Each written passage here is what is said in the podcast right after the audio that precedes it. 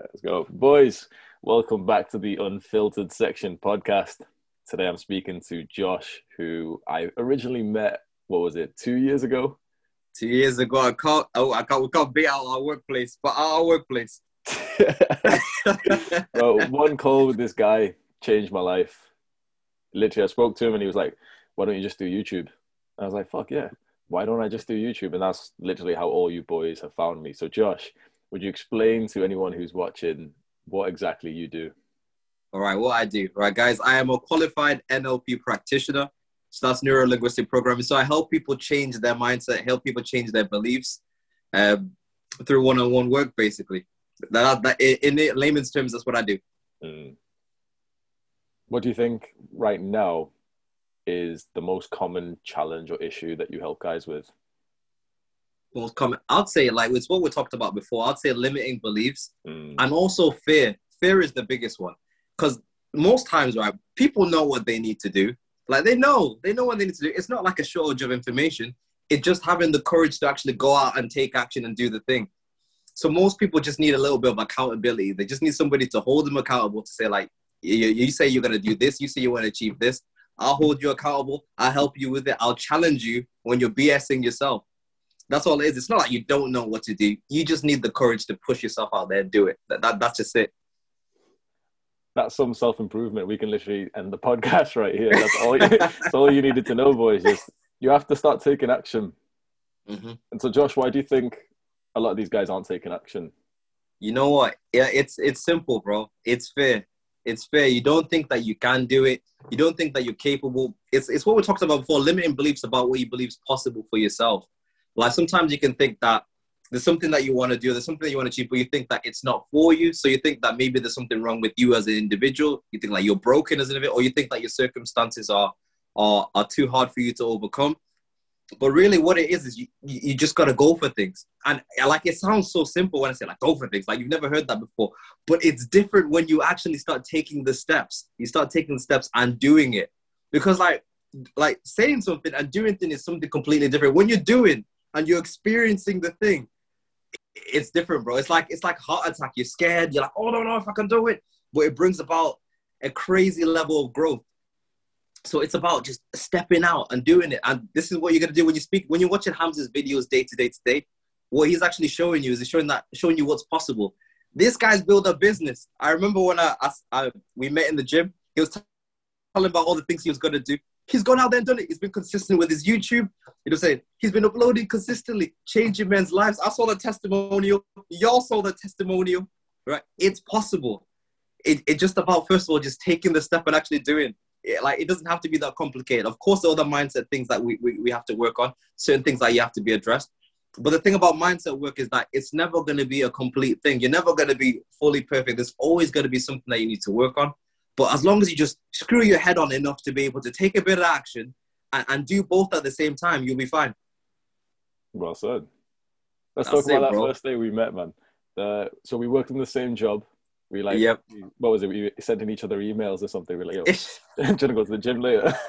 that's it, yo. That's how it began. Uh, we, we, I realized we both had a passion for the gym because we had another friend, Christian, who, who used to talk to you more.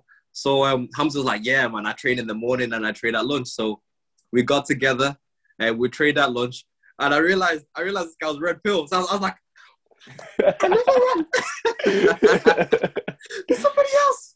So, bro, honestly, we, we click like that and start sharing ideas. And then yeah, here, here we are, man. Here we are, like a whole year later. with that original conversation you have with a guy that you think might be red pilled, and you're slightly trying to, you're not going to outwardly say it, but you're slightly like, what, yeah. what kind of YouTubers do you watch? Like, That's it. MS? But, yeah. Bro, that's exactly how it started. I was like, ah, oh, brother. So I, could, so I could speak freely with Hamza. But yeah, that's how we met, man. That's how we met. That brings us to an interesting point. What do you think about how red pill influences your mindset? I think red pill is a beautiful thing. I think people take it to extremes though. You gotta be careful with which red pillars you're listening to, because I feel the core message is self improvement, mm. which is which is uh, important for any man, especially as you're you're trying to develop and, and build your own thing. you, you need the self improvement. So, of course, mindset work. So, reading books, developing yourself, taking action things, taking risks, and, and having those learning experiences. That's very, very important. And also um, focusing on, on yourself. So, putting yourself first. Like, I know most guys make the same mistake. We've all made it. Like in our early days, where, for example, you meet a romantic interest, you really, really like them, and then you make them your whole life. And you think you're doing the right thing. You, and as, as a result of that, you forget about yourself and then you start being lazy in other areas of your life. She takes over your whole life, and then eventually she loses attraction and she leaves you. I say so. Yeah, I think red pill is very, very important. Very, very important. But don't take it to don't take things to extremes because there's some men on there who are red pill and they're just bitter. They're bitter because they've been heartbroken. So you want to be careful of who you listen to. Mm. Do you know mm. that's definitely true.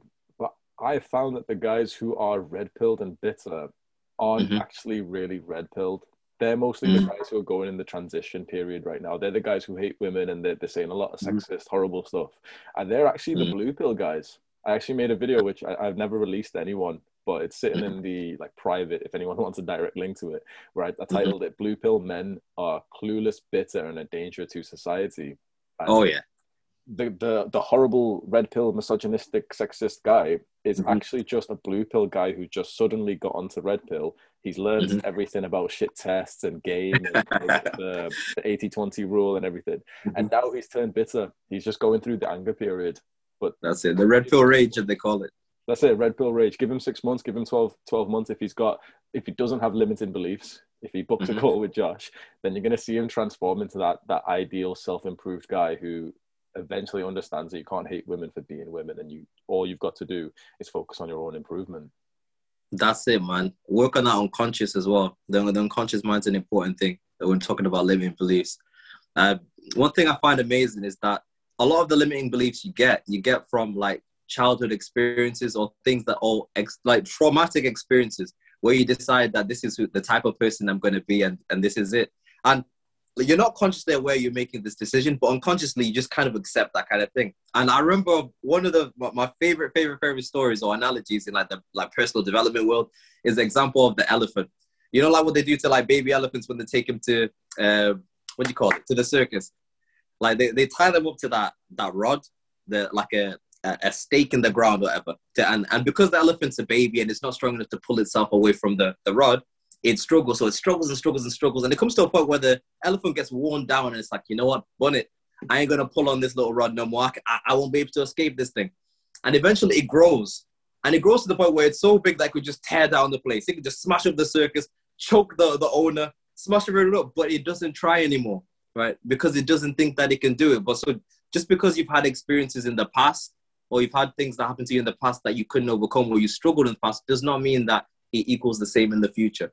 So mindset work, subconscious, believing beliefs, like Hamza said, it's important, man. That's such a great analogy. Do you know, perhaps one or two years ago, I would have been thinking, what the hell are you guys talking about? Just just tell me yeah. how many reps to do in the gym. Just tell me what line to use when I speak to the mm-hmm. girl. Like, why are they talking? Mm-hmm. What the fuck's limiting beliefs? Like, why are you being mm-hmm. weird, man? But now I mm-hmm. realize how important this is because every book I'm reading emphasizes how important your thoughts are and your belief system is. At mm-hmm. first, I thought it was that feminine law of attraction, just say mm-hmm. you'll be a millionaire, you'll be a millionaire. but now I realize, boys, a lot of the guys I'm I'm speaking to, and I'm sure Josh will experience this, that a lot of the guys you come to, it's like perfectly that the elephant analogy. They've got that chain around them from something that happened mm-hmm. as a child, and they don't realize that the chain is just in their mind. That mm-hmm. oh, they can't go to the gym because seven years ago they tried to and they couldn't get consistent a lot mm-hmm. recently even this goes quite deep and quite traumatic you, you mentioned this the childhood traumatic experiences a couple of guys i'm coaching were abused as children i made that mm-hmm. binge eating video because this is something i, I keep continuously seeing with guys mm-hmm. who binge eat with guys who overdose on drugs mm-hmm. abused as children and it's almost like even when they're 30 years old and very successful they have a perception of themselves as somewhat of bad people who deserve to not be at like a healthy weight and it's almost like they're mm-hmm. somewhat either punishing themselves or they've still got a certain level of anxiety because of that event and now they overdose on on junk food or the drug to ease yeah. that level of anxiety It's true. It's true. And it all stems from sometimes a deep rooted fear that you don't believe that you're worthy of love. And that's one of the, the deepest things. And you may not like, you know what? I don't believe I'm worthy of love. It, sometimes that's what it is. Like, especially with, I think, with like binge eating, uh, I've, I've noticed. Like, when somebody's had like a traumatic experience, maybe they've been abused or whatever, sometimes that's a coping mechanism. You start binge eating or you start overeating to get overweight to, to repel people from coming to you because you're afraid. You know, so it, it, it gets deep like that, you know? So it's true like which is why it's so important. Like it, I think every man should involve it should invest in counseling, counseling or therapy. There is a, therapy is a beautiful thing, honestly. So it gets all that stuff out of you. Sometimes you need to do that deep work. Mm. You know that's mm. exactly what one guy actually said that when he d- dove deep into it, he took my recommendation to start journaling, really, really mm-hmm. diving deep into why he binge eats. And he said one mm-hmm. of the reasons is definitely because he feels safer at much mm. heavier weight because he's mm-hmm. less physically attractive, less desirable to mm-hmm. any potential abuser. Yeah, it's crazy, man. It's crazy. But the thing is, it's like your mind is actually working for you, but it just not working for you in the way that you wanted to go. Your mind just trying to keep you safe. It's like, yo, what happened back then? That can't happen again. Boy, let's eat. So it, it does it. But so your unconscious is like, yeah, let's keep you safe. Your conscious mind is like, I want relationships so journaling is a powerful thing, man. Honestly, like uh, similar to Hamza. I remember last year when you were when you when you were making your transition and doing your own thing. I remember we spoke about um, journaling and we talked about having a gratitude journal as well. So d- doing that deep work, guys. If you don't do it, stop. Like journaling is a powerful thing, especially when you're just writing out how you feel, because there's no right or wrong way to do it.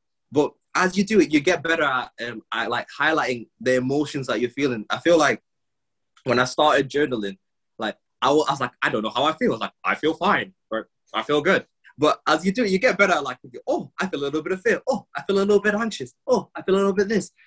So it, it'll change your life. It makes you more open to, to new experiences as well. So journaling, what Hamza said, bang on. What would you say to the guy who says, journaling, nah, that's for girls. I'm not keeping a diary. You're keep, bro, you just just shoot yourself in the foot. Then shoot yourself in the foot. It's one of those ones where it's a therapeutic thing, and it sounds very simple, and that's what most things are. They're simple, but it's not until you actually do the practice that you find out there's certain things in you that you're not even aware of that are controlling. It it brings out the unconscious. It brings things to conscious awareness. Like um, I remember last year I had a mentor who who got me on this the the journaling. He said, "I want you to start fear journaling." because you're saying that the real reason that you don't have the things that you want or you don't go for the things that you want is that you're afraid. Another time, if you're telling me that, I was like, me afraid? I've read all these books. I'm not afraid of anything, right? So um, I started journaling, bro, and deep things were coming out, like like the fear of believing that you're not worthy of things. That came up from journaling, from from writing things. I was like, why do I feel afraid? Why do I feel anxious? it's important that these things come up because once they come up and you you acknowledge and you realize the areas that you, you may be afraid of where your limiting beliefs are, they no longer control you. Now you have a choice. But you need to get that awareness. Without that awareness, you, you just you, you carry on moving on autopilot. Mm. So it's true. It's it's life changing, man. Honestly, like how did you get into journaling yourself? Have you shared the story of how you got into that? It was when I took that science of well-being course. So I mentioned that yeah. course so many times to the boys, it's like a free course on Coursera, and she mentions the importance of gratitude journaling and of meditation. And so, as I took that course since May 12th, I've missed less than 10 days of both practices, which is insane mm-hmm. consistency for a guy who's literally never been consistent in anything else apart from lifting weights before. Mm-hmm. And it, oh man, it's there's so many analogies you can use to try and describe it to someone, but it's it's only when it happens to you that you understand how important it is. And so it, it mm-hmm. really goes back to the just taking action, stop listening to your mind, which tells you that it's not beneficial, and listen to the minds of men who hopefully you can trust. Because mm-hmm. the world has been forever changed by the journals of successful, powerful men. I have Meditations by Marcus Aurelius, probably one of the most well known journals ever made. And there's got to be a reason why pretty much every single successful man ever has a journal. There's got to be a reason why 80% of successful people meditate. It's because it works. It's just that mm-hmm. you're a complete beginner, you're a noob right now.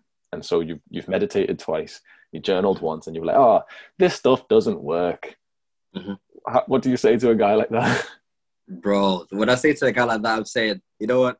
Don't don't judge it until you've given it a, a proper run. I said, give it at least a month. Like you, you'll see the difference. Like I see, I was the same. I was exactly the same. Like when I had the mentor who got me on that, the, like for the first, I'll say maybe the first three weeks, I didn't do it. So we had a we had a consultation call. It's like, oh, so have you been doing the mindset work that I gave you? The journals there, and I was like, no. I was like, I don't need it. once again, oh, I've been reading all these books, and it's like, nah, you won't be successful until you do it. Like he told me, listen, if you want to continue staying where you are right now, right, don't do it because you need this is what like all I, I couldn't I wouldn't say all, but I say the large majority, at least 95% of, of successful people do these practices. And it makes a difference. Like for example, gratitude journaling. What you're actually doing is you're training your mind to, to perceive things, to, to acknowledge what you have already. And when you have that focus of, of, of, of the awareness of what you have already and you're grateful for it, your energy changes and you're more likely to and people are more likely to give you things. People are more likely to be more receptive to you. And i remember when i started after the first month or so i was i was happy. Like i remember i was, I was working i was working a job that i hated at the time but I was, I was logging on and i was pleasant. I used to have an attitude with the customers so i was like you know today's a good day. Like but you, you you notice the difference when you stop. I remember there was a there was a period where like during like second lockdown where i went through like a week or two where i didn't do it and i noticed that attitude coming back Mm. So it, it does make a difference, but like it's something that you have to see for yourself. Eh, like you can listen to me, you can listen to Hamza telling you over and over again to do it, but you can't understand the thing until you do it. There's certain things a book can't explain, and and that's one of them until you mm. actually practice it. Well, Josh, I've got some advice for you and for any guy watching if you're trying to get into gratitude journaling. What mm-hmm. a client actually gave me this fantastic idea. Keep your journal literally right next to your bed pen right mm-hmm. there. As soon as you wake up, grab it and start writing. And mm-hmm. imagine the, the powerful the power of that. You're gonna wake up after let's say, you know, 66 days, however long it takes a habit, and you're gonna be in the habit of waking up feeling grateful. Mm-hmm. Is that not like a superpower? Because most of you That's guys are waking up after like six hours of sleep at 2 p.m just mm-hmm. all over your bed sheets from last night's OnlyFans. and imagine the comparison of this. And mm-hmm. one of the things I've noticed, obviously, you know, it makes you more grateful. When you're more grateful, you're more happy. But what I've noticed for a lot of you guys who are currently trying to get girls as well, it makes you so much more attractive to everyone. Mm-hmm. But a lot of you guys, mm-hmm. okay, you're just horny motherfuckers, you're trying to get some girls. It makes you so much more attractive to them. No girl has ever had a guy say that he's grateful that she came on the date with him. Apart from the girls that I dated, it's like their jaw drops when I say that to them because they're mm-hmm. used to guys like you know, you know, acting cool and you know, oh. stuff. And here's like a guy like me actually saying like, Sarah, I'm grateful you came out today. Mm-hmm. Am I not like the sweetest guy? Were you gonna expect that from a guy like me? It, it, it mm-hmm. makes someone so happy when you say that. And so one of the mm-hmm. things that I did for Josh as well is I started doing letters of gratitude instead of just Bro. gratitude journaling. How did that feel when I sent that to you? Bro, it felt beautiful. I was just like, I still have it. I was like, I was like a screenshot. I was like, I like this. It's in my files, bro. It made me so happy. Like, it, it, my energy was like, I was like, ah, I really like Hamza. I do. But um, honestly, it is different. When you're able to express gratitude to people, it's different. It's like, it's kind of like complimenting people like um, there, are different kinds of compliments that you can give. So you can give like a, a generic one, like "Oh, you look nice today," or or like um, "I like what you did there." But the, the, a compliment significantly more powerful when you can like address something or a, a, quality in a person and give an example of when they did it, and that's what your letter did. Like, um, for example, rather than saying um, Sarah, I think you're really smart. You can be like, Sarah, man, I really admire the fact that you're really smart. Like when you handled this challenge, yada, yada, I thought that was really amazing it carries a lot more weight mm. when, when you give an example because it, it just shows that you're paying attention to people. And people value that man. People want to feel important. Like all deep down we're all me monsters. We all love ourselves. But if somebody can like acknowledge us and see us and appreciate us oh man people will fall in love with you man. They'll never want you to leave. Literally. You you read this book. All the boys have read this book. A huge part mm-hmm. of it is making the other person feel appreciated make them feel mm-hmm. important. mm-hmm. And, mm. and perhaps the, the easiest and best way to do that is to tell them you're mm-hmm. grateful for them. There's probably no mm-hmm. better compliment because you don't even have to really say anything else. You say you're mm-hmm. grateful for them, and that's an overall compliment of everything that they've done for you. It's insane yeah. how how happy someone feels and how they respond back to you.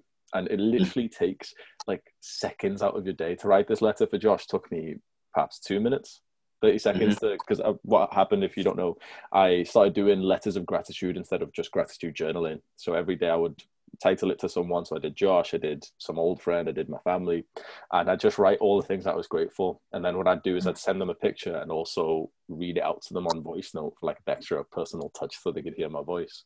And how, yeah. how does that make you feel? It feels beautiful. And I remember I did similar a similar practice as well. Like I remember there was a time I can say it now because I don't work there no more. I used to work at Victoria's Secrets, so uh, that's like one of my first ever jobs I did and uh, I there were all these different girls. And I remember before I left, actually no, it was not even before I left. There was a there was a period. I don't know why I did it, but I just wanted to write everybody a letter. So there are like eighty different girls there.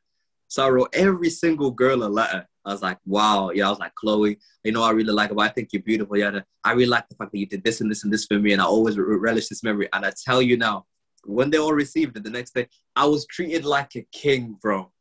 Worship. They were like, ah, Josh, thank you. Everyone was so nice. And the thing that touched me was like even a couple years later, a girl messaged me and said, "I've still got the letter," and it just shows you how rare it is. Like a lot of people don't get that. Like what happens?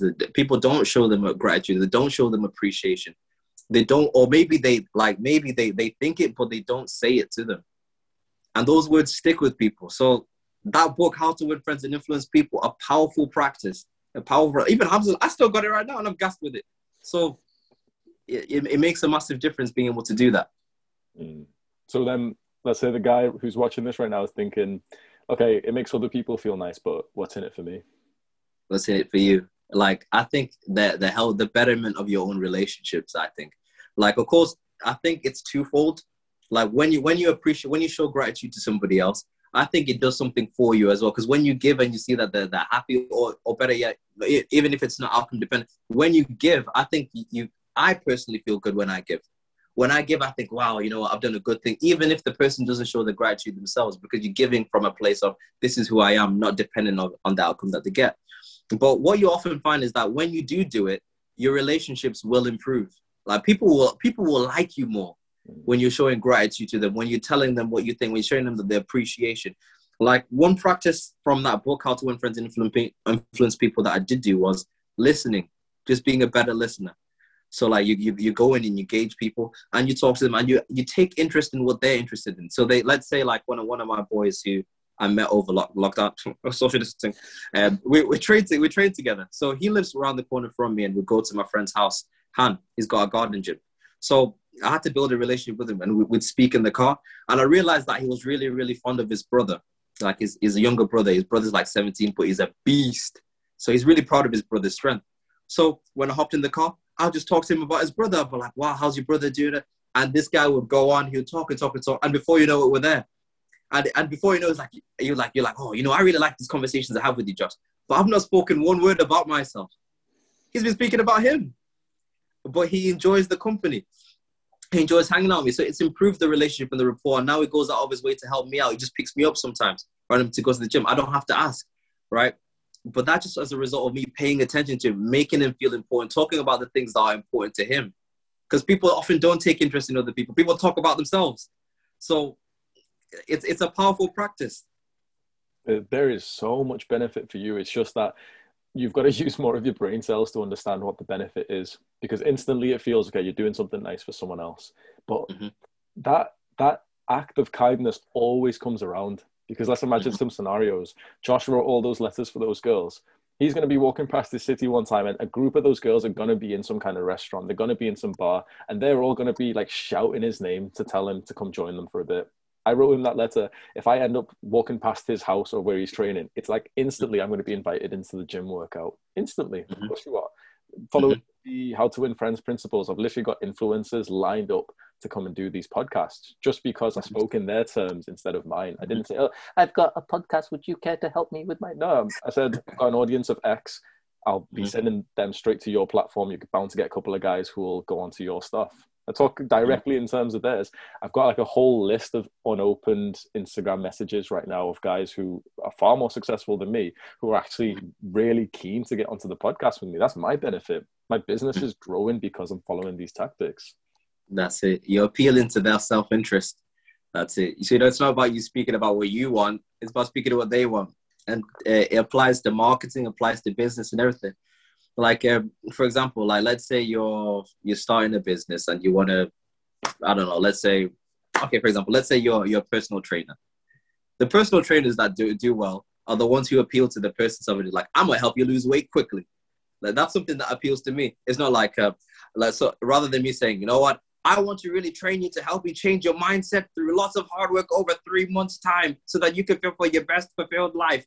That doesn't appeal to people as much as like I want to, I'm gonna help you lose weight real quick. I'm gonna help you get into the best body or best shape of your life. Because you're speaking in their language, their verbiage, not yours. So so that's true.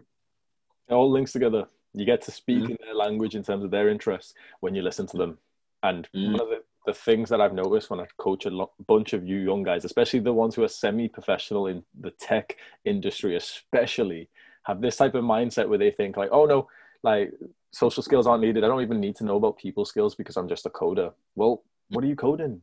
You're coding a product for the people. Imagine mm-hmm. you compared to the guy who has got social skills. He's going to get the job, he's going to get the contract, and he's also going to develop a better product because he knows who he's talking to even mm-hmm. in a, a, a, niche field like that where you're not directly speaking to the consumer you'd heavily benefit from still leveling up your social skills mm-hmm. Social skills are important man. And it's also about being likable as well. Because i think people will, will overlook certain, your, your issues or overlook your flaws if they like you. Like i remember there's this book called linchpin and there's an example of um, some some guy. He used to work in a hospital Okay, and he like he wasn't like the greatest doctor or whatever, but he'll sit at the bedside of, of the people he was the patients he was working with, and he'll talk them through what was gonna happen. So like, we're gonna do this, we're gonna do this, we're gonna do this and this and this. And what they found out was that even though there were errors, sometimes when the doctor would make an error or, or they'll, they'll mess up the, the treatment, the, the patients were less likely to sue them just because they liked him, because he spent more time with them. Because you don't sue people you like. So it, it's the same thing. Like if you like really invest in your social skills, really work on like appealing to people's self-interest, really work on like really paying attention to what people say, and then talking about what they like. That makes a massive difference. So you need you do need the social skills. Mm. And this it boils down to that mindset because social mm. skills, mm. all of this, the ability to to want to listen and to speak in their terms, not just you know, I mean, first level upgrade from your normal behavior is to do it in you know a forced way just because you're, you're trying to get something from them. You you understand that listening's better mm-hmm. right? I mean that's a bit of an improvement but what you want is actually you want to listen to them not just for the benefit but because you start realizing that everyone needs to talk. Like the overwhelming majority of people need to talk and i honestly don't know many people at all. I, maybe a handful if even that of people who actually listen most people, when they're in a conversation, they're not even talking and listening. They don't trade roles of talking and listening like me and Josh are doing here. We're we're doing this so well because we've read this book and because we've practiced this skill. But most people, I'm sure you'll agree, is it's like two people are talking. It's just that they're having a break of talking whilst they let the other person talk, but they're not listening to him while he's mm-hmm. talking about something else. They, they've already generated the sentence that they're going to be saying. mm-hmm. It's true. It's like, oh, I can't. Like while they're talking, think, mm, I can't wait to share my example of this. Or, oh, it's like when this happened to me. You're like, bro, you don't just hear what I just said. I just opened up to you. no questions. Yeah, man, it, it's different. Like when you have those um those those those follow up questions. Somebody says something like, "Oh, really? You did this? How did this happen? What made you do this?" Those questions are, are questions that are often not asked and that's why, like I'd say, I don't have a lot of super, super close friends that I could talk to like that. Because a lot of people don't listen. How like Hamza listens is very good. Some of my friends handling listen, people do stuff. But it, it's it's a dialogue. But for most people, it's a monologue. They just nah, nah, nah, about what I want to talk and talk about what I've done and my experiences, and it and it's draining. It is very draining. So once again, you you would fare well to to, to practice this. Read the book, practice the principles. Mm. So this is kind of like the bigger movements of self improvements. The mm. ultimate purpose after you've reached your potential is to try and get other people onto it. One, mm. one time someone asked me a fantastic question. Okay, I'm reading this book and I'll be doing these principles, but no one's doing it for me. And I said, mm-hmm. you know mm-hmm. what? That's exactly right because you're part of like the privileged society who have been given this knowledge right now. That's why Mhm. once it works for you and you realize how much more people like you, you're going to start preaching this book to everyone else because you're going to wish to, to have conversations with another guy who's read the book. That's it. And it goes back to your video where you talked about that uh, yeah, no man's an island. Was that there was it the lone wolf dies alone. That's it. So you want to start building a community because like as you start reading, what you, you naturally just you become a leader. It is what it is. Because a lot of people don't want to take the effort to do the self improvement. They don't want to watch the videos. They don't want to do the deep work. They don't want to push themselves out of the comfort zone. But as you do that, um, you, you become a model to other people. People start looking at you like, I wonder what he's got. Okay, and then you're in a position where you can start preaching it. Maybe you can start your own groups and, and involve other people. You, you get involved in this community that Hamza's got as well, where you, you're talking to other men underneath the comments because you, you need other people. Because if like self improvement can be a lonely place, so you want to be you want to surround yourself with other people who are on a similar journey to you. Because one, it empowers you, it gives you energy, and it gives you and it and it's encouraging as well to see other people on the same path. That's a really important point that self improvement can be a very lonely path. What is your Mm. self improvement story? myself oh man like it goes back the, the layers to this okay so initially it started off uh, in sports so i used to play football Uh, i was i was i was decent i played to a high level so i remember i was, I was playing for united at one point and then i got released and I, it, was, it was like heartbreak hotel I was like oh no Two, two seconds. no worries Yeah. yeah just let me know when you're ready and i carry on brother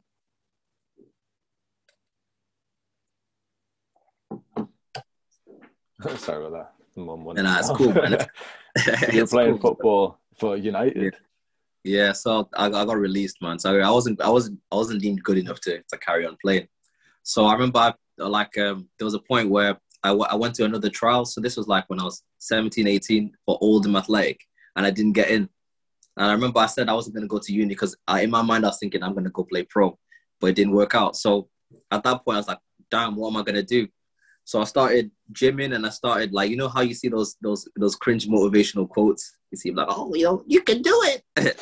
so I started reading I started reading books and that kind of thing. So I, I was reading books and I was like new to that kind of thing in the gym. So I tried to build up my own business. That that plummeted in that field. But then where it really got deep was when I first when I had my first heartbreak. That's what did it. So there's a girl that I was uh, I was talking to that I used to work with, and I really liked her. I did all the simpy things, and it, it, it blew. Oh, you know, I have to share the story. I have to share the story because it's embarrassing. Boy, it, it encourages the people. So I remember uh, I was persistently pursuing her, and she wasn't feeling me, but I wasn't like comprehending the sounds. I was like, you know, maybe I just need to try a little bit harder. So I remember the workplace, uh, it was like Valentine's Day. No, no, it was Christmas, close to Christmas. So you know, in, in town, how they, they have those people who are like selling the roses and the chocolates. I got all these roses, and I got all these Ferrero Rochers, like you know the big box, the big ones. We have like multiple. Let me get those coconut ones, bro. you know, the custom was boy. And I wrote a card. I was like, oh, I really like you. I even, you know what? It was so cringe, bro, because I liked her a lot. And I knew her favorite color was green. And she used to like those green jelly babies. So I even drew green jelly babies on the card and colored them in. And I put it, look, green jelly babies. So, oh, sim. So um, I did it. And I, I, I brought him to work, innit? And I put him in a locker. And I, I went to her. And she, I went, I left something for you.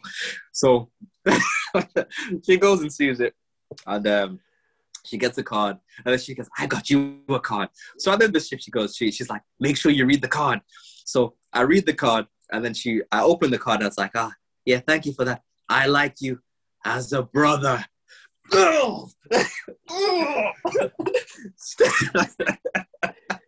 Stab in the chest. Oh boy, boy! And you think that you think it'll end there, right? It didn't end there. So, so oh, so she's like, we'll be friends. So, uh, Sim me was like, oh, you know what? Fine, you know, we, we can be friends. Maybe I'll win her over. So we carry on, and I still tr- kept trying to make moves over and over again, and eventually got to the point where I saw a video on YouTube where it showed all these people, all these guys are professing their love to their friends, their, their female friends, and all the girls were like, yeah, I want to be in a relationship with you. So I tried one more time. I rang, and I was like, I just want you to know that I really like you. And then she was like, Nah, man, I can't see you anymore. I, we, we- this can't, can't this can't happen anymore. She's like, I don't like you like that, yada yada yada. And then she she cut me out of her life like that. So that was like the deepest, deepest heartbreak I've ever felt. Like, bro, I was crying on the treadmills in the gym. It was that bad. So um, at that Punishing point, I yourself with cardio. you know what, boy? I was crying. It's so embarrassing because you're telling all your boys in the group chat, like, "Hey, this is good." They're like, "Yeah, man, go for it." But blew up in my face, and I was crying on the treadmill. I'll never forget this. It was a Thursday. I was crying on the treadmill, and I, I thought, bro, this is never going to happen to me again. This feeling that I have, this can't happen again. So I got real deep into it, this personal development, and years on, here we are. Learn about the red pill and everything. So that's what got me in it. How about you? I don't think I've ever heard your personal development story like that, though. Mm. it was a little bit similar to that, but imagine with multiple different girls over a one or two year period, getting intense crushes for girls and not having any confidence to do it. Just trying to, you know, build up to speaking to them in classroom and like stuttering Mhm. whilst I say it, and then Mhm. six months later, seeing that they had like a, a new boyfriend on Facebook and feeling my Ah. heart just Yeah. crumble, just going to Mhm. sleep, cuddling my pillow every night, thinking about that.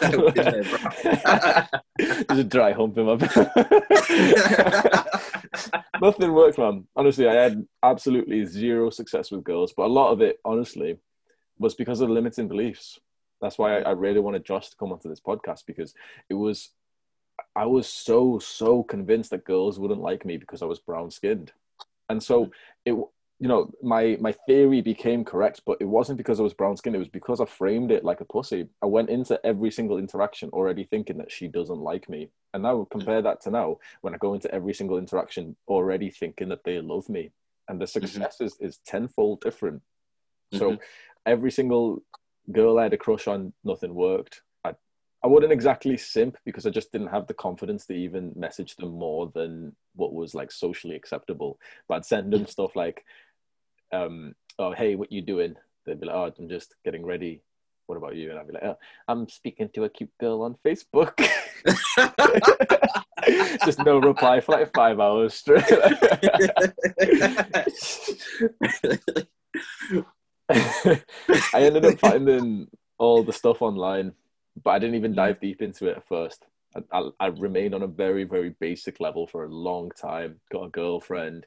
Then, after breaking up with this girlfriend, I had that full on heartbreak, depression period for like a whole 28 days of Mhm. fully, fully being so, so upset that I lost like the girl that I planned my life with. And it wasn't even like a simping thing. It wasn't even that she broke up with me. It was literally just she dropped out of uni for health problems and moved like 100 miles away. So it was like, it was full on as bad as the, the heartbreak could be because you still wanted to be together. I wasn't going to do any kind of long, even at this point, I had the sense to not do a long distance relationship. So I'm so glad. And then straight after that, obviously, I started getting into pickup. I started getting into Mhm. night game, especially in clubs, because that was my scene. And Mhm. doing a little bit of YouTubing on that. Eventually, found like stuff like AMS and Red Pill. Mhm. And since that point, following the Red Pill's standard advice, there's been zero times that they've been wrong. Like quite Mhm. literally every single time I followed their advice with a girl, I've mm-hmm. gotten the girl. Every time mm-hmm. that I, I was like, oh, you know what? Maybe I'll, I'll they're wrong because I, I've mm-hmm. slept with like a lot of girls now. I'm, I'm sure I'm better than the red pill. I can do whatever I want. and then get my heart broken again.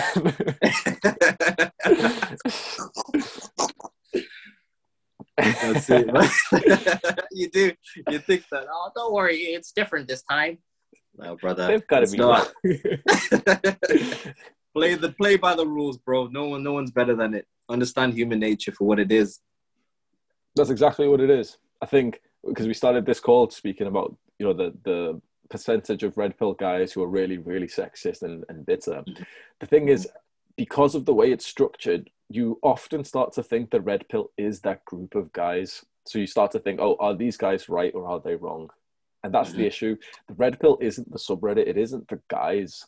It it is literally just the natural order of things. Every single mm-hmm. person was naturally red pilled hundred years ago, and mm-hmm. society made us blue pill, and that's why we struggle with girls. For probably one of mm-hmm. the first generations ever who fully, fully struggle with girls because it's unnatural to be acting unmasculine. It's unnatural to be acting like extremely feminine that the, Mm. the society wants you to, and the society's wanted women to act really masculine. So it's thrown it all off. And now also because of the internet, because hypergamy is put on steroids because of the internet, a few mm-hmm. percentage of guys are getting the overwhelming majority of girls. Because why would a girl mm-hmm. settle for like your average ass when at the mm-hmm. same time, the same effort that she could get you, she could also swipe on a guy who's been working out for 10 years. And of course, the guy's going to right swipe every girl on Tinder anyway. So it's a nice, right.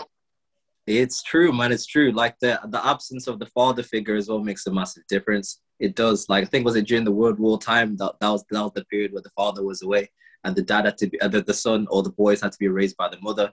You go to school, you're raised by female teachers, so you, you haven't really got the male model. And then of the male models that you have, there are not many who are f- fully masculine, masculine like that. So it you do need um, a male figure because like even me as well like i've been raised from a single parent household and i love my mom to, to death. She she can't teach me to be a man. She can only teach me her idea of what a man is right? And and that, that's what a woman can do. She can't teach you what to do. They've got the idea of what it is right? And it, and it's like you know do the right thing say the right thing be there for your woman all the time put put her first. It sounds like the right thing to do but when you look, but when you look at women, what, what do they emotionally respond to? What they say they want and what they emotionally respond to is completely different. Like the type of guys that your mom dated are completely different to the type of guy that she may be trying to get you to, to, to become. It's completely different, which is why it's so important. The work that you're doing is very, very important. Helping men become men again, getting in touch with their masculine core, that self improvement. That that's that's that that's like the essence of being a man, pursuing, going forward after things. So it, it's a truth, man. It's a truth. It's a noble work. Mm, thank you. But this this goes that deep. Honestly, mm. for, at least for me, I don't know if any guys watching this who agrees. For a long time on the red pill, I, I was only on that basic level. I just thought, okay, how do I get girls? Teach me the exact lines to say. Teach me the workout routines. That's it's just the basic level. And maybe I was, I've, you know, I'm a dumbass, so it took me a while. But I've now mm-hmm. realized that it goes so much deeper onto that that societal level that Josh just mentioned. That it started with the death of the father. It's, it actually mm-hmm. started with feminism, and it's. I never thought I'd be a guy who'd ever say anything bad about feminism because I was raised to think it was so incredibly important, and I still do. But mm-hmm. it, it, had consequences that no one really knew about, and it, it's. A, a very very weird topic to talk about because the moment you mention it as a man, you're sexist, you're a misogynist, you're a bad person. And mm-hmm. that instantly means that we can't ever be critical of something like that. And we are we are where we are today as a species because of our level of critical thinking, because that's how mm-hmm. we've optimized everything. And mm-hmm. equal rights was absolute like it shouldn't have even been something that was only brought in 100 years ago we should have had it from, mm-hmm. from our start but it's mm-hmm. absolutely needed but the consequence of that meant that the family was okay without the father because now the government will provide. And so your mm-hmm. purpose as a man has been destroyed. Every single guy watching this is roughly 20 ish years old. Every single one of us would have been married with kids right now. Imagine how different your life would have been if you had like two little versions of you. Imagine you there's your purpose. You wouldn't be watching a guy like me on YouTube to tell you what your purpose should be. There's your mm-hmm. purpose. Mm-hmm. What are you it's without that? It's true. Your life is empty without purpose, man. You need you need direction because I feel like without purpose, you do stupid things, man. You do like without like the, I think there's a, a, passage, a biblical proverb that says, "Without without perish, my people no, without a vision, my people perish." And you do like you, you start doing dumb things. You start like you start fapping all the time. You be busting nuts all over yourself. Like you're watching, you're watching, you binge on Netflix, right? Because you need some sort of direction. You need some sort of aim, something to to put all your energy into, something to pursue, because that's the essence of masculine energy to, to go out and break forward. And it, it speaks to who we are. Like when you think about most men, what, what kind of movies do we like? We like action movies. We like we like sports, like football, rugby, where you're like, ah, you're breaking through some barrier, you're overcoming some sort of resistance. And, that, and that's what it's about. You need something like that, something to pursue. So, like, your, your ideas are actualizing your ideal self that journey, man, that gives you structure, that gives you discipline. And for some people, you may think, yeah, like you can be in a place where you're beating yourself up and you think that you're you're worthless and there's something wrong with you. Sometimes it's just that you. It's not so that there's nothing wrong with you. It's just that you need something tangible, something to pursue. I think that you need that. I, the devil makes work of idle hands, as they say. Completely true. Very, very mm. much true. What's your purpose? my purpose, my purpose at the core is to help men become their best selves. At the core, that that's what I do. So it's all about personal development, empowering and encouraging people. That at the core, and there are many different channels that you can do this. So I think purpose is the core, but don't get so stuck on on the way that you go about things because you can you can limit yourself in one avenue. So like for example, it can be done through YouTube videos, so encouraging videos. It can be done through drama and plays because I write plays as well. So I write plays about real life and kind of things and challenges and seeing people overcome. So the different funnels that you can do it. Because I think with purpose, we can be real linear and think that it's just one particular thing that you do. But p- purpose has layers. So mm. sometimes it starts off with like your interests. You, you, you, you go into your interests, you, you experiment with those. And then sometimes you can find that like going back to the football example that I gave where I used to play football. It started off with football. I thought football was the thing for me.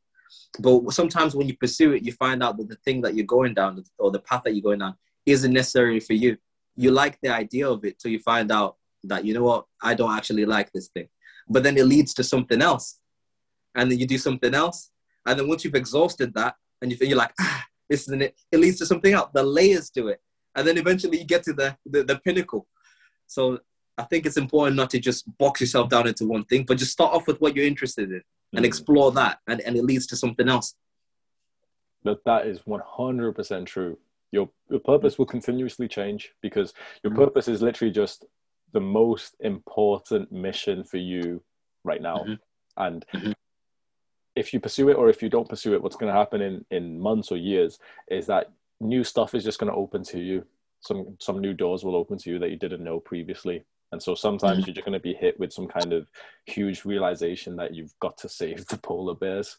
And so, but you wouldn't know that up until you traveled to the Antarctica 10 years from now. Mm-hmm. And so mm-hmm. you've got to hopefully have a purpose throughout life. Now, it won't be the mm-hmm. same one, but as long as you've got something that's bigger than yourself, it's self transcending, you're, you're going to go take, take some action. Right now, your cost of inaction is it's not very much. You're not missing out on much because why would you work hard? Oh yeah, mm. if you if you put in overtime, you might get an extra two hundred pounds for that. It's nothing. You you don't you're not helping the greater good right now. You're not achieving something huge, so you don't really need to wake up early. You don't need to quit fapping because why why would you? Why wouldn't you enjoy yourself? You don't need to quit mm-hmm. video games if you don't have a purpose. And every single one of you want to do the opposite of what I just said. You want to quit video games, you want to quit fapping, you want to quit binge eating, you want to be at the, the maximum, the apex of your self improvement, reaching your potential. The only reason you'll be able to do that is when you've got a purpose. So, Josh, mm. what would you say to the guy who hasn't found his purpose yet? Hasn't found his purpose. Don't beat yourself up. The, the first thing that you need to do is experience loads of things. So put yourself out there and try things. And I think it just starts off with what? Starting off with your interests. What do you like? Start there and explore because the different there are many different ways that people find their purpose so i've been reading the was it the laws of was it laws of human nature and it talks about the different ways that people do so some people get it from like um, just childhood inclinations there's just something that they just gravitate to so like what's his name the guy who made apple steve jobs for him it was just always technology he knew it and he saw it and he's like yep this is for me there was another russian the- um, theater production guy he didn't know his purpose till his parents took him out to, to the theater to see dramas and plays. And he's like, wow, this is for me. And for some people, they have to explore different things. There was one famous Japanese um, director who, who, for like for like 30 years of his life, he didn't know what he wanted to do. So he did loads of things. He traveled, he tried many different things. And it wasn't until he went to, he was working at some, some random job, some production place.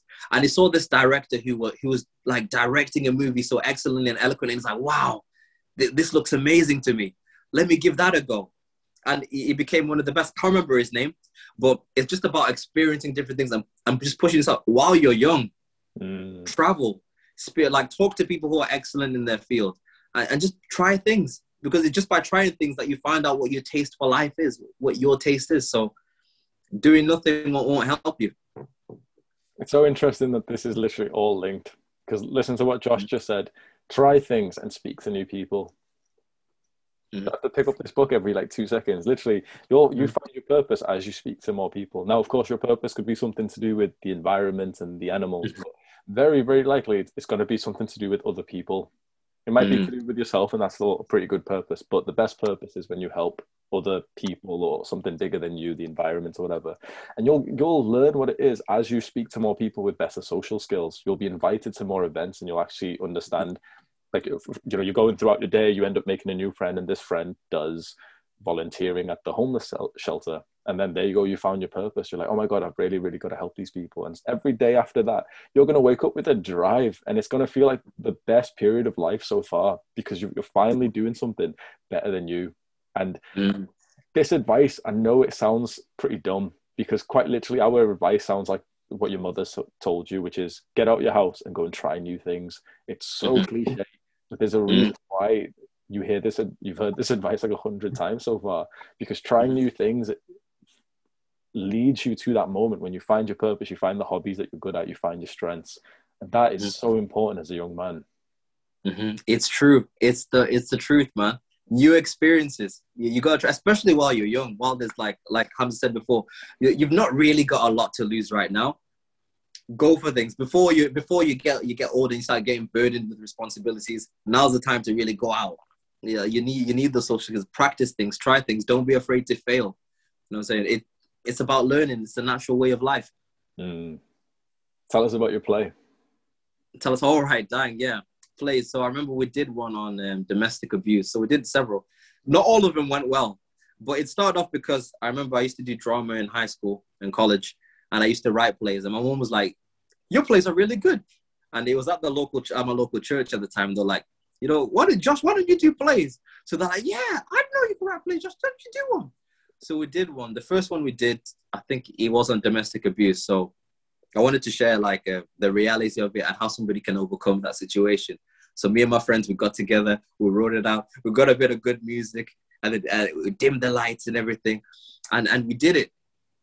And I remember at the end of it, like it was it was it was like the best feeling. Though people were crying, they're like, "Oh, I could relate to this," and I was thinking, I was like, "Oh, my brain, my brain did this. I could do this."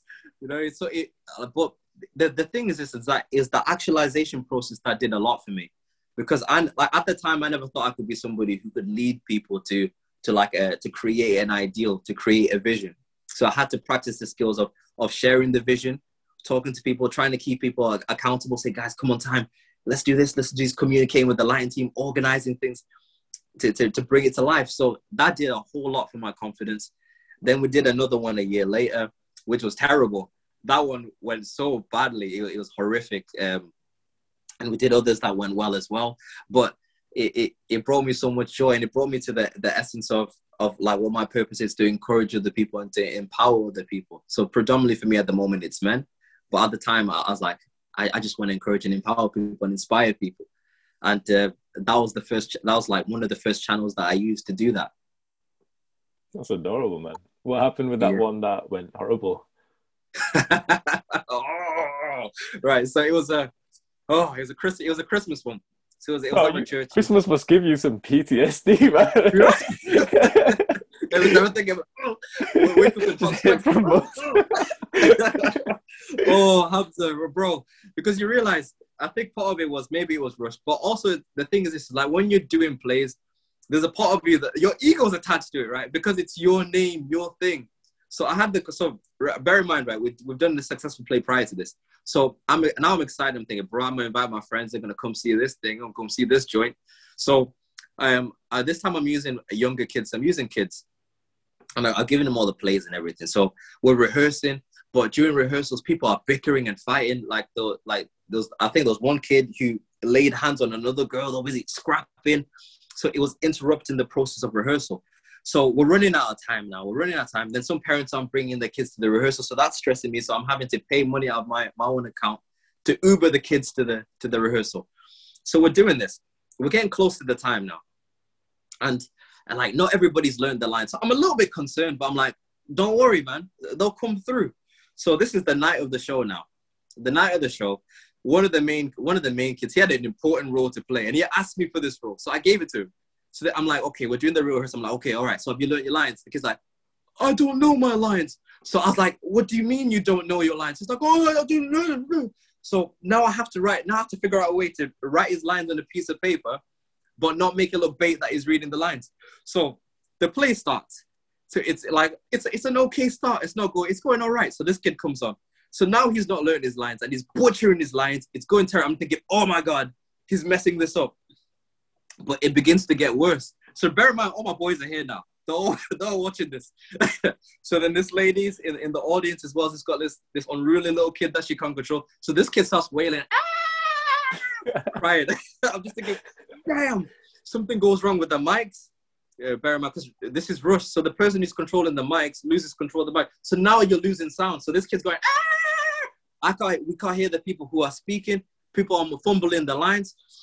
And on top of that, people are coming in at the wrong times. So like, uh, because people didn't, like I said, people didn't understand and learn the script. What happens now is that there's a particular scene that's supposed to happen. So the lights black out. We've changed everything. And then the lights come back on for like a good 30, 45 seconds. Nobody comes on. And I'm just thinking, oh my God, where are these kids right now? Right? The, it was horrific. When I tell you that everything that could have gone wrong went wrong, it went wrong. And you know what? At the end, I, will tell you how I knew it was bad. You know when people don't clap at the end? That's say what? it was one of them ones where it's like, ah, we finished. And it was just like,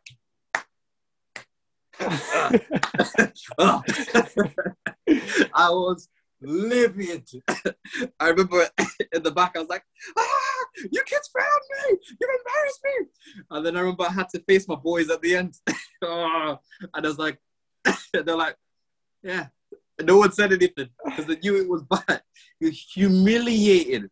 They're like, yeah, just ain't gonna lie to you, Brad. this is what it is. So it didn't go to plan and I was really discouraged for like a, a good maybe I said like a good month or so. I was, I was down about it, but we reflected and then um, we, we did another one that went better. But it, it's part of the process. This is part of like going after your purpose and and and trying things. Things aren't always gonna go well. It's like the first time you ask a girl out and she goes, ha ha ha ha. I'm not interested in you. It, it, it, happens, man. But you just gotta bounce back. So that's what happened, Hamza. And he, oh, it was humiliating. It's all on camera as well, but I'm never gonna show that. Yeah, send us the link. Boys, if you scroll down to the description, I'll I'll link it for you. Never that That's in the archive. Till I blow up and become more successful, then I'll show that one. Horrific. so I think we'll wrap it up now, Josh. Let's say a 21 year old guy has watched mm. this far. He's pretty inspired. He's he is well into his self improvement, but it, it boils down to the mindset again. His mindset's mm-hmm. feeling pretty negative, and especially mm-hmm. because of inconsistency. It, it's his productivity, his discipline, all the success in life. It goes up for three days, and then he kind mm-hmm. of forgets self improvement is a thing for like two weeks, and then it goes up in mm-hmm. two weeks. You know, you, you must have mm-hmm. seen this yourself. So, what would you say cool. to him? What I say to him, I'd say, look, don't beat yourself down about it. Like it's happened. Like I think the one thing that makes it ten times worse is that you judge yourself for it. You judge yourself and then you're ashamed and you're like, oh, I'm a, I'm a failure. There's something wrong with me. Get back on the wagon. One thing I'd highly recommend is this: is to get yourself an, a, a mentor, a mentor, or or get yourself some level of accountability. On all, because accountability is, I think, is what changes the game, and that's what helped me gain consistency. Just at the uh, just at the beginning, it's like the training wheels in the bike. Uh, when I had my mentor and he was on me and was saying, "Oh, have you done this? Have you done that?" It helped me. One thing that you can do if you can't afford a mentor is do do something that I call severe consequences for failure. So I remember last year when I wanted to discipline myself with my sleeping, I wanted to start waking up at 5 a.m. and I was struggling to do it. So what I did was I, I went on my Instagram and I told everyone, I said, listen, guys, this is what it is. I'm waking up at 5 a.m. every day for the next 30 days. If I fail to do so, and, and you don't see me do a little Insta live when I wake up, then I'm going to transfer every single one of you 30 pounds. Right? I, I said it out loud like that. So everybody watched the story and they're like, oh, is that what it is? And people would wake up just to see if I woke up at 5 a.m. Right. So sometimes you, you need those severe consequences of failure. Sometimes you, you you you struggle to be inconsistent because there's no there are no repercussions to the failure. Like think about when you go to work. Like sometimes you can you can be up all night playing games on two hours sleep, but you still make it to work. You make it to work because the consequences. Like if you fail to go to work, you're about to lose your job. You lose your job, you can't pay your rent. Your landlord's gonna kick you out. The consequences. So sometimes you need you need to put that external pressure on yourself to, to get things done. So I'd recommend severe consequences for failure if you're struggling to keep yourself disciplined. Sometimes you need that. That stuff works. Invest It in does. yourself for some kind of monetary loss for when you don't do the thing. There's a Mhm. lot of research that that's very promising. Even like because we we hate losing money, so the Mhm. smallest amount, one pound, five pounds, you Mhm. do the same thing as Josh. You you make your social media into your whole accountability partner. Now you've got 50 people who are keeping you accountable, and you Mm. really really don't want to lose that money Mm. because you wanted It's to true. do this anyway. Hey, they wanted to do this anyway. They wanted the the the results of self improvements, Mhm. and that's it. that's worth the money by far. And so you're you're gonna find that you're so much more motivated and disciplined when you've got money on the line. Mm, it's true. When there's money on the line and something on the line. So, so something extremely painful. Like, um, like my cousin as well. He plays. Well, it's not my cousin. It's like my, it's my friend's. It's my brother's little brother. But I just call him my cousin. It's like family. So he plays football. Uh, uh, for he plays for the United Academy. So we train together on the field. And sometimes to be, get the best out of him, you need to put consequences for failing. So like there'll be a challenge we'll do like a little one-on-one thing, and there's a big massive field around the house. And I was like, okay, like if, if you if you don't beat me or if you don't get at least this many number of dribbles, you're gonna have to hop around this whole field on one leg twice. He's like, bun that. That's a big field. That sounds hella extreme, right? But it works for him, and he work. He grabs. He grabs because he's thinking, bun that. That huge field over there, can't do it. So you, you sometimes you need that, man. You need that that little fire on your on your behinds to get you going. I, honestly, even do I. I've got my behavior tracker on my wall, and Mhm. one of the things I recently started doing is sending a picture of it at the end of the month to the Discord and to the email. And so Mhm. last month, it wasn't looking so great. Like you know, it was, there's a lot of progress. Meditated every single day, gratitude journaled every day, apart from one or two days. But I missed quite a lot of my stretch routine, a couple days of push-ups, couple days of bedtime, and so I had to Mhm. send this picture being you know the leader the guy who's the self-improvement like master compared to all of you guys who are following my advice and here i'm sending the Mhm. picture of me not having absolutely fantastic consistency so i sent it and i was like oh fuck i might actually like lose my business here these boys might just like look at this guy why are we following his advice he can't Is even He's a fraud. and now every single one ticked That's it. You say, that's it. Because you're the leader. You can't be leading the pack and then not doing the thing that you preach. And, and sometimes you find that the, the cost of self improvement is a lot, man. It, it's it's not always easy. Like being disciplined isn't an easy thing. You don't always get it right, but you need to put the conditions or the parameters in place to make sure that you do succeed. So, hey, it costs a lot to be to be at the top end. You gotta make the sacrifices. It is what it is. that's going to be a video of mine soon and Mhm. The way i explain it boys is that you're making a sacrifice either way you've been used Mm. to making sacrifices for your future self to, to fac- sacrifice your future and that's Mm. a way way bigger sacrifice and now we're sacrificing the easy things we're sacrificing the chocolate bar and the, the video games and the Mm. onlyfans 2 a.m morning routine And yeah, Yeah. we're still sacrificing something but it's for the greater Mm. good and your future self That's- will thank you for it he will thank you big time because you know there's nothing worse than like regret or apathy. Because like don't let this be you. Because i know that I've, I've noticed this as well even in myself and people that i know. Like you can have an ap- a- an like a, an, an attitude of apathy. So that's whereby you like you, you pretend that you don't care about things. Like you see people going after the goals you're like doesn't bother me. Don't really care about it. Why should i try? Well behind that attitude is just fear. And what what happens with the attitude up though I don't care about my future or things don't really matter is it bites you in the backside years down the line. Because years down the line you realize oh damn my life could have been so much better had I done all these things had I made the sacrifices. Now there's regret. You know now you're trying to play catch up you know on things that you knew. You came to this like you you watched this like Hamza's videos right? You don't watch the lives. You don't bought the courses. But you've had the chance opportunity to hear all the, to hear all this, and because you've heard all this, you're in a position now where you can make an informed decision. You know better at this point, Yeah. so don't let that be you.